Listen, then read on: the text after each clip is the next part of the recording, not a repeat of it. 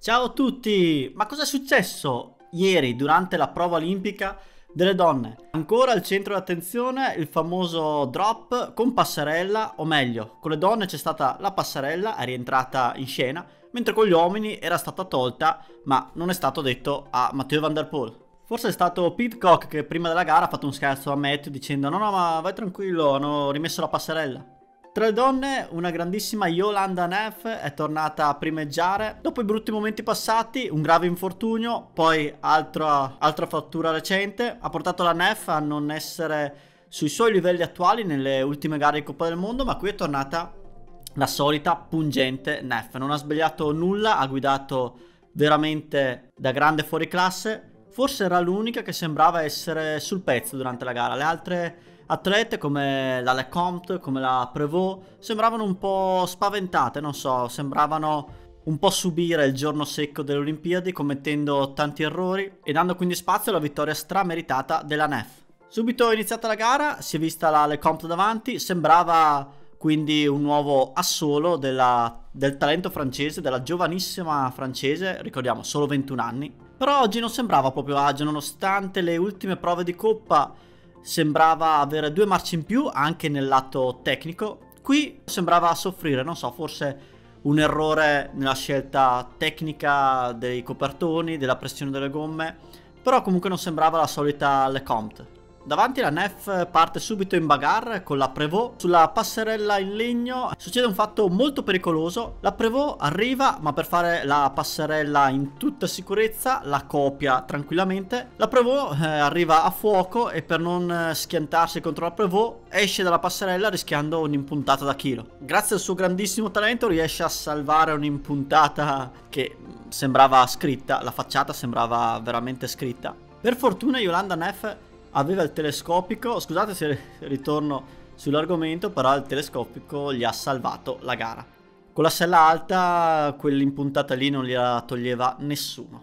Con questo non voglio dire che il telescopico è fondamentale per andare forte, infatti a livello professionistico un rider può andare molto forte anche con la sella alta, ma al minimo errore il rischio di essere catapultato fuori dalla bici è alto, quindi con la sella alta si va forte ma al minimo errore si rischia di piangere. E dopo pochi metri supera la Prevot con grande cattiveria agonistica, passando indenne su un tratto sassoso, mentre la Prevot rimane un po' impigliata nei sassi e sfortuna vuole la bici comincia a ripiombarli giù e per raccoglierla perderà un bel trenta secondi buoni. Sicuramente questo è l'episodio che un po' l'ha fatta saltare di testa per la lotta all'oro. La Neff non ci è andata giù tranquilla nelle dichiarazioni dopo gara dicendo che la Prevot corre male, corre pericolosamente e quella frenata prima del drop è stata fatta quasi volutamente. Eh, la Neff non l'ha certamente mandata a dire. Secondo me è stata un po' cattiva, un po' troppo aggressiva la Neff in queste dichiarazioni. Anche perché si sa chi è davanti decide cosa fare. Se la Prevot era in prima posizione e voleva fare la passerella in tutta sicurezza, non vedo perché la Neff deve stargli incollata e poi rischiare la caduta. Ha rischiato veramente molto la Neff di buttare via un'Olimpiade, un po' come Mathieu Van Der Poel nella giornata di lunedì. Logico, io sto valutando il singolo episodio, poi bisogna vedere anche che cosa c'è in passato, che cosa è successo in passato, perché spesso questi piccoli attriti derivano da guerre antiche. Infatti non dimentichiamoci che la Prevot e la Neff sono state anche protagoniste di un altro brutto episodio in Coppa del Mondo Ciclocross. In una contropendenza la Neff cerca di superare la Prevot, la quale non riesce a mantenere la linea e fanno una caduta molto molto importante. Forse già da lì non corre buon sangue tra due atlete e ce ne siamo accorti durante appunto la conferenza stampa della Neff. Well, in fact just before that part where she crashed, like twenty seconds before there was the big jump and we approached it and she was in front of me and then we were going a good decent speed and just like one meter before the thing she just pulled her brakes super hard and was rolling down the thing and I couldn't do anything. I was just like, I came with the speed ready to jump and I couldn't brake to roll it because she was on the roller, so I ended up jumping with no speed at all on the left side, like just like couple centimeters next to the wood. Like I was super lucky that I didn't crash and it was such a stupid move of her, because it's really dangerous for the ones behind you. Like, if you don't want to jump, you have to approach in a, like, lower speed already. But, like, I don't know why she did it. I don't know if she knew I was right there behind. Right, so scary. Like, you never know what she does, so the next doubles I chose the left line. La Prevot poi ha giudicato anche l'entrata della Neff sulla pietraia come un'entrata un po' troppo aggressiva, dicendo che se non frenava lei eh, si sarebbero scontrate. In realtà la Prevot ha sofferto un po' questa cattiveria agonistica della Neff, facendosi infilare, e c'era tutto lo spazio per mantenere la linea, ma la Prevot, forse complice un po' la cattiveria agonistica della Neff, si è fatta un po' mettere i piedi in testa. Peccato, peccato per la Prevot, perché ha tantissimo talento, è una fuoriclasse, ma d'altronde le gare le ha già vinte, ha già dimostrato il suo talento. Però ultimamente sta guidando un po' troppo pulita, un po' troppo, gli manca quella cattiveria agonistica, e permette sempre ad atlete più ingarellate, più cattive, permette sempre a loro di infilarsi e quindi di avere la meglio.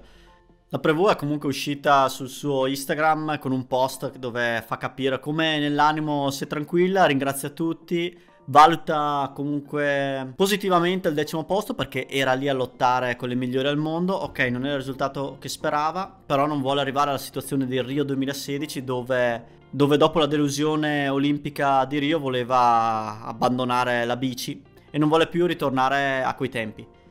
Ha dimostrato il suo grande affetto con la Lecomte, ventunenne, dichiarando che sarà il futuro talento della mountain bike femminile.